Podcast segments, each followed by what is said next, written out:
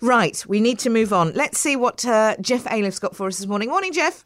Thanks, SJ. Good morning. Slightly cooler day today, 27 degrees, the predicted high for Cape Town. A southerly breeze around 28 kilometers an hour at its peak.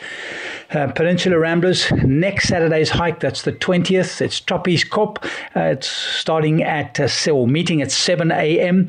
You'll walk around the lower Silvermine River wetlands, up the Trappies, past the beacon to the Breakfast Rock. That overlooks Kalk Bay, and you'll return via the same route.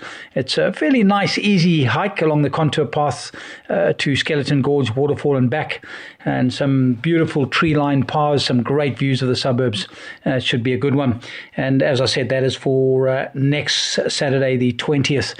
Uh, just a reminder as well Two Oceans Aquarium are having their trash bash, the first of 2024, focused on cleaning up Sunset Beach from 9 to 11 a.m. on Saturday, uh, next Saturday, the 20th. Make sure you take along your own bucket and some gloves uh, to make sure you don't miss out.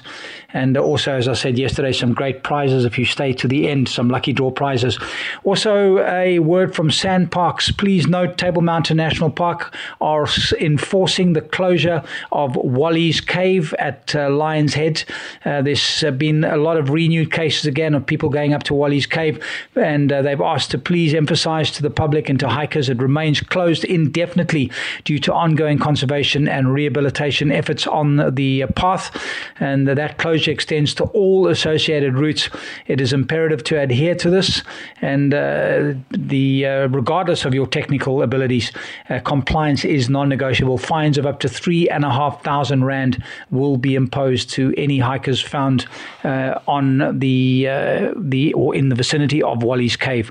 Today's uh, summer sunset concert at Kirstenbosch Gardens, Mango Groove. However, yesterday at 4 p.m. there were 99% of the tickets sold. There were just uh, literally a handful of tickets left. So I suggest if you were planning on going to Mango Groove that you check with the venue, with Kirstenbosch Gardens. I am fairly certain at this point that it is sold out. Uh, news for all yachties, uh, for the sailors next weekend, of course, the Round Robben Island race. It is one of the highlight events on the local calendar at Royal Cape Yacht Club. There are actually two.